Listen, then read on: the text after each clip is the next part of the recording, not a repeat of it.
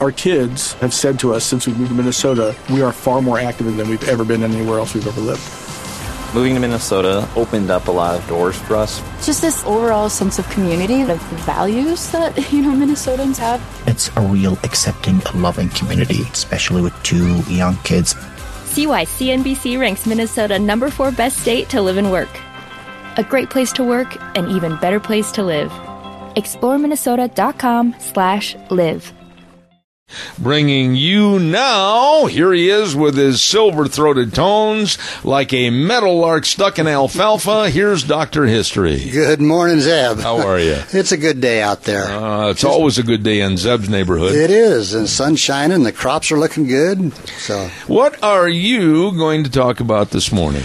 And can you tip your mic up just there? You go just a little bit, not that much. Maybe a road that's perfect. How's that? That's absolutely excellent. all right. Well, when you think about the Old West, you gotta think about cowboys. Oh yeah. Well, what else? I is mean, there? what else is there? Yeah. Except so, um, cowgirls. I'm gonna tell you not about the cowgirls. Okay. But I'm gonna mention two names here that you're gonna recognize right off the bat: okay. Nate Love Yep. and Bill Pickett. You know, there's a lot of history that stems from those two names. Yeah, yeah, and we're gonna cover some of it. Yeah. Okay. Not all of it, but- all right. Who are you going to start with? Well, I'm gonna start with Nate. okay. You know, uh, about one out of every three cowboys were of African American or Mexican descent. That's right. And I think most people don't realize that. Yeah, but it's true. Yeah. Uh, it's a fact seldom reflected eh, mainly in the Western novels, films, t- TV. They didn't, the, you know, all the cowboys were white. Right. But um, anyway, Nate Love was born a slave in Tennessee in 1854, but after the Civil War, his imagination was fired by the colorfully dressed, free spirited cowboys of the West. I mean, that, that looked pretty good. Mm-hmm. So in 1869, 15 years old, Nate left the South to become a cowboy. Now, he made his way on foot to Dodge City, walked all the way. He was attracted to a Texas outfit with several other black cowboys, offered a job if he could ride a really, really mean horse named Goodeye. Okay, this was the test. All right. So Love, who had actually broken colts for a neighbor at 10 cents apiece, was able to stay on board this really rank horse. Okay. So, booted and spurred and uh, sporting a bright bandana and a broad brimmed white hat, he worked as a cowhand, uh, driving Texas Longhorns to Kansas for several years. But after the Civil War, more than 8,000 black cowboys, including Nate Love, made their way west and worked the cattle drives. So, you know, when you think of the cattle drives, again, you TV, rawhide, you'd, you I know, don't no, think you ever- you- you bring up a really good point right there, and it's a shame because uh, Rawhide was a big Western series on television back in the '60s, and I dare say I don't think I ever saw a black cowboy on that TV series. and, and that's what I recollect And as I well. think honestly, the first time in a TV series, Lonesome Dove had the first black cowboy Yeah. with the actor, and all of a sudden his name escapes me. Danny, um, oh, I forgot his last name. You know who I mean? He played with uh, Glover? Glover, Danny Glover. Yeah. Yep. So you know there was a lot more out there than than people really realize. But Yep. anyway, in 1876, Nate Love helped trail a herd from Arizona to the Dakota gold mining boomtown, Deadwood. Where he entered the Centennial Independence Day celebrations. Now, Love related that he won a roping com- contest, a shooting contest, and right there uh, he said, uh, The assembled crowd n- named me Deadwood Dick Oh, that's right. I forgot that. and proclaimed me champion of the Western cattle country. yeah. Uh, now, Love thereby laid claim to having been the inspiration for the famous dime novels, the character Deadwood Dick. Yeah. That's right. And yet, uh, as I've read different things, there's other guys that make that claim as well. what year was that, by the way? 1876. 1876, the Yeah. same year as the famous Winchester. Okay. Yeah. And you know these dime novels were coming out left Yeah, and right yeah. about uh, famous people, and a lot of it was purely fiction. Right, But right. Anyway, so he uh, became kind of a, a popular dime novel character, I guess, if you want to call it. Deadwood Dick. Deadwood Dick, yeah. Yeah. So, Anyway, the character of Deadwood Dick was instrumental in establishing the heroic outlaw as a staple of a lot of movies and novels and television series. Uh, there were 33 Deadwood Dick dime novels, as well as 97 Deadwood Dick Jr. novels. Junior? Junior. Now, I'm Oh, not my. sure how that all fits together. I'm Yeah. not quite sure. But anyway, by this time in the real West, the trail drives were ending. The nature of ranching was changing dramatically. Uh, large numbers of black cowboys were trying to find more stable work. Now, during the era of open range ranching, most cowboys were employed only seasonally. And we know this because sometimes they'd go from ranch to ranch, That's just right. uh, have a Yep. place to sleep and maybe Yep. get something to eat. Yep.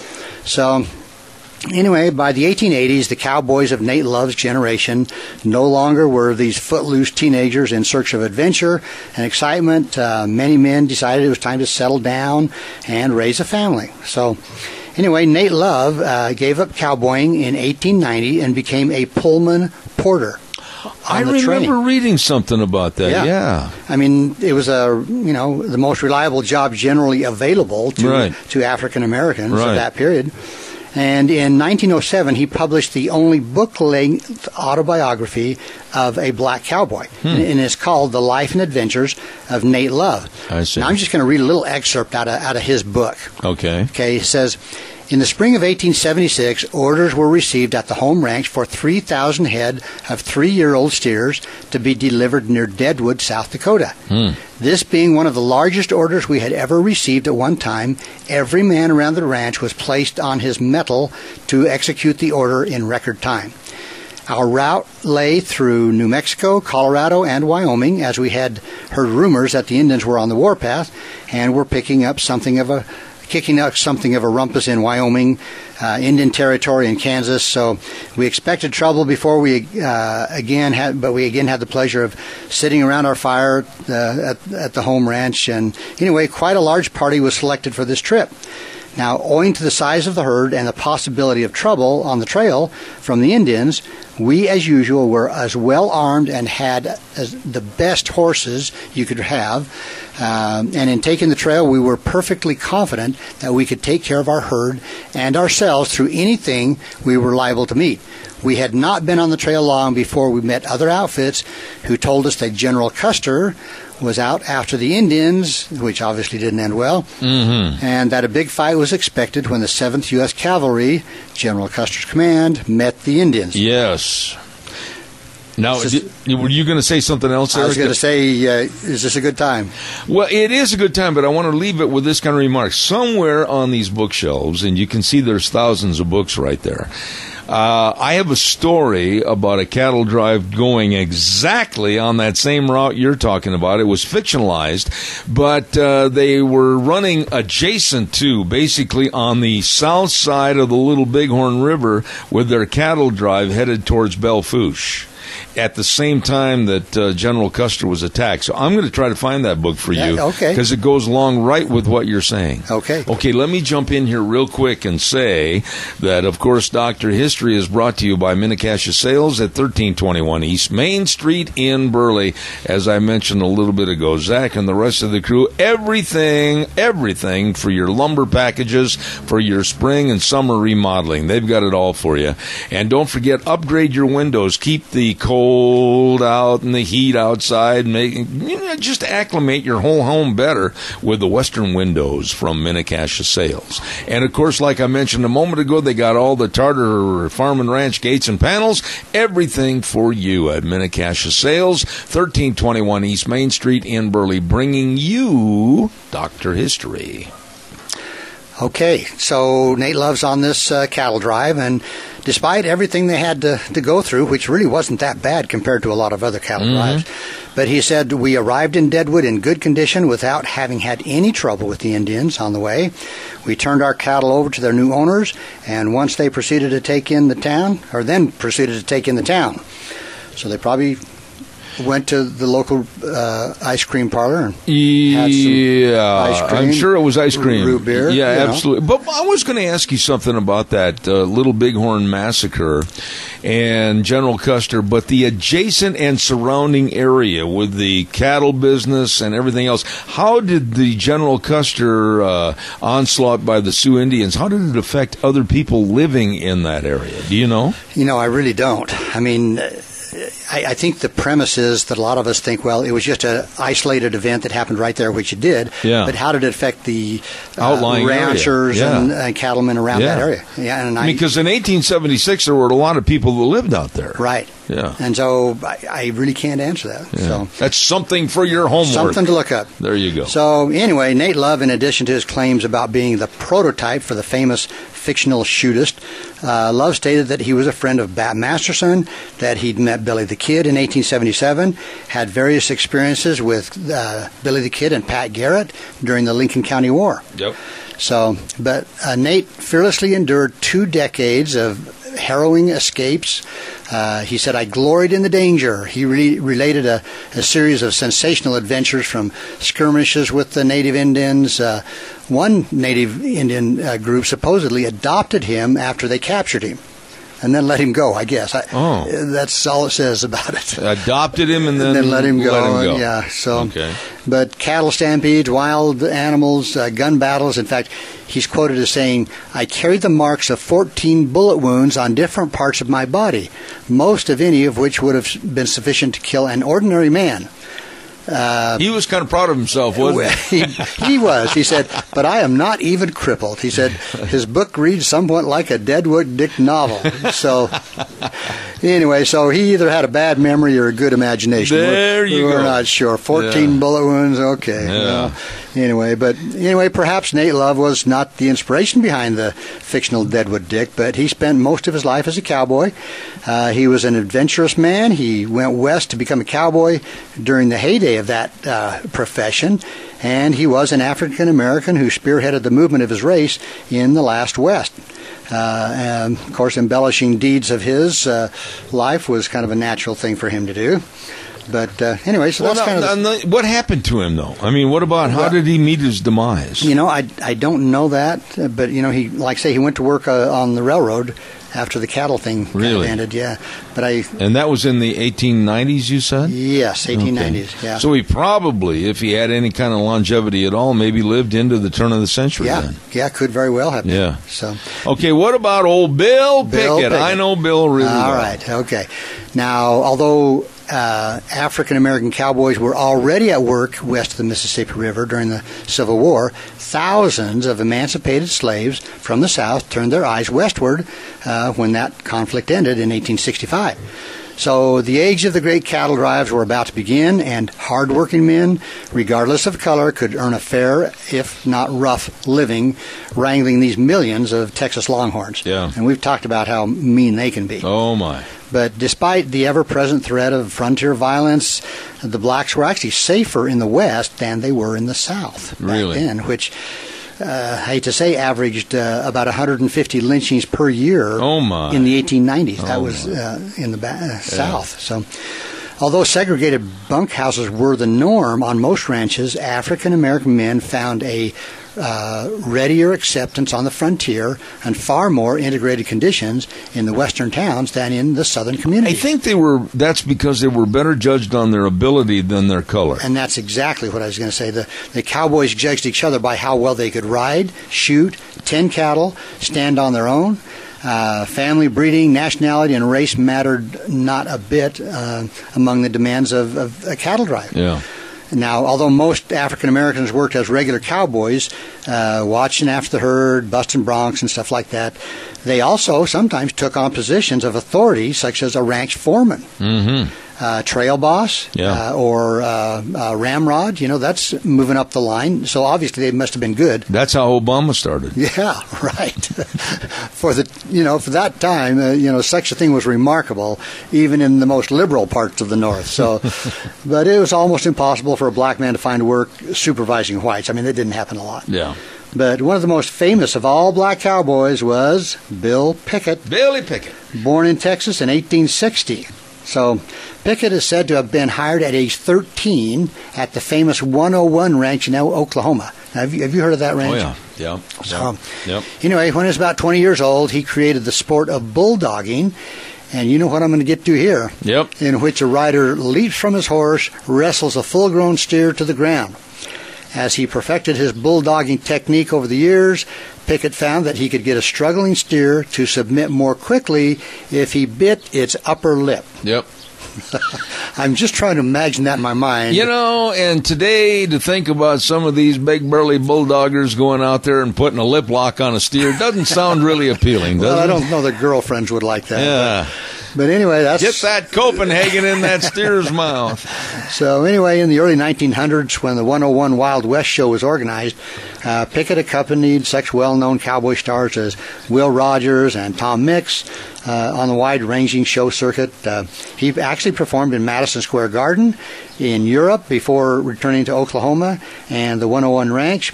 And in 1971, Pickett became the first African American ever inducted into the National Cowboy Hall of Fame. And it was long overdue. Right. Yeah. I'm not sure how old, old he was when he died. Yeah. Born in 1860, so yeah. Yeah, it was long overdue, and uh, there's so many stories about the changes in what he did from the actual biting in the lip of the steer to bring it over on its side and everything, and then going to what we use now as the basically the head hold and then the twist of the neck and down they go all four feet in the same direction. But Bill Pickett was the daddy of that event. Yeah. And you know, there was a great amount of pride associated between the ranches as who had the best cowboys, Yeah. the best ropers, the best the the hardest horse to break. There was a lot of money that changed hands. Yeah. In fact, just over here, not very far from us, over by the Rock Creek area, uh, there was two outfits that got together and decided to have a little uh, bucking contest. Yeah.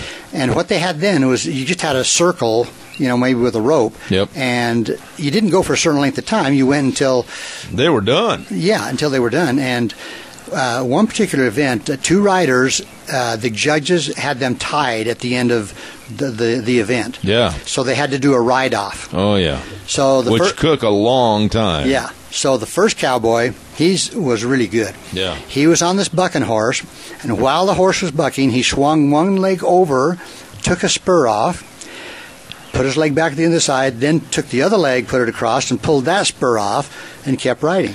I would really challenge and like to see that. So I, now that it- the next guy coming up figured, well, hey, I got to do the same thing. You've got to remember that some of your history that you report on is a lot of ballyhoo. Well, sure as it's written, right? So the next cowboy, he tried the same thing. He got one spur off, but he didn't get the other one. then it was kind of Katie bar the door. He was he was done. yeah. So But you know, the Old West, when you look at it uh, with the cowboy, the great American cowboy, and uh, I'm not going to say they're fairy tales, but there's a lot of uh, made up nostalgia that uh, has enhanced the image of the great American cowboy, I think, to a hero that's bigger than life and known all over the world. well, I've always heard the saying that there's no sense in repeating a good story if you can't improve on There it. you go. And there never has been a cowboy that couldn't be throwed, never was a bronc that couldn't be rode. That's what they say. Yeah, that's right. You know, those are good stories, but Bill Pickett and uh, Nate Love, and it really is a shame that uh, because of color barriers in Hollywood, et cetera, that they didn't really show the truth about what the American cattle industry was like in the old days. I'm going to show you a picture of Nate Love Okay. right there. Yeah, he, I mean, now he would fit in with that hairdo as an NBA basketball He player would. today, wouldn't he? would. yeah. But you can see the date. It says 1860 1854, and they don't know when he died. Yeah, and I'll tell you, the guy looks like if you give him any static, he's a mean-looking dude. Yeah. Yep. Yeah. And then this is a, a picture of just what they assume another cowboy, not Bill Pickett, but Right. Uh, I've got Could some have looked pictures of Bill Pickett in another book, but uh, uh, that's history the way it was with Nate Love and Bill Pickett. And God love them, they were trendsetters. well, and there's others that uh, I've talked about before that also were amazing Yeah. cowboys. Yeah. So. Yeah, and you know, modern day, there's a lot of great, and I, the terminology black, white, whatever, I don't like it. Uh, I just think that if you're good at something, who cares about your race, race or ethnicity? I don't. Uh, but uh, today, there are tons and tons of very qualified athletes in the rodeo business. Yeah, and I love watching the national finals every Yeah. year. Freddie Whitfield, Charlie Sampson, the list goes on and on. And Yeah. On. Yep. Hey, great show today. I appreciate that. You betcha. Are you going to be here next week or are you going to be traveling again? I'll be here. Oh, that's good. and naturally, you know already what the subject matter is going to be. I sure do. What is it? The Old West. Something in the Old West. We are getting more calls every week about your segment, and uh, people really enjoy it, and they've given suggestions as to what we should do with the segment, and nice suggestions. Well, by I the noticed way. last week you wanted something on acupuncture. Yeah, in the in the old west. And the only thing I yeah. could think of was the Indians, but they were a little, their acupuncture penetrated a little farther than I think it was, a lot- therapeutic. yeah, and they hung people by their skin. Yeah, quite frankly, Yeah, spears and shields. Yeah. eh. Well, anyway, that's Doctor History brought to you by Minicash. Our kids have said to us since we moved to Minnesota, we are far more active than we've ever been anywhere else we've ever lived. Moving to Minnesota opened up a lot of doors for us. Just this overall sense of community, of the values that, you know, Minnesotans have. It's a real accepting, loving community, especially with two young kids. See why CNBC ranks Minnesota number four best state to live and work. A great place to work, an even better place to live. ExploreMinnesota.com slash live.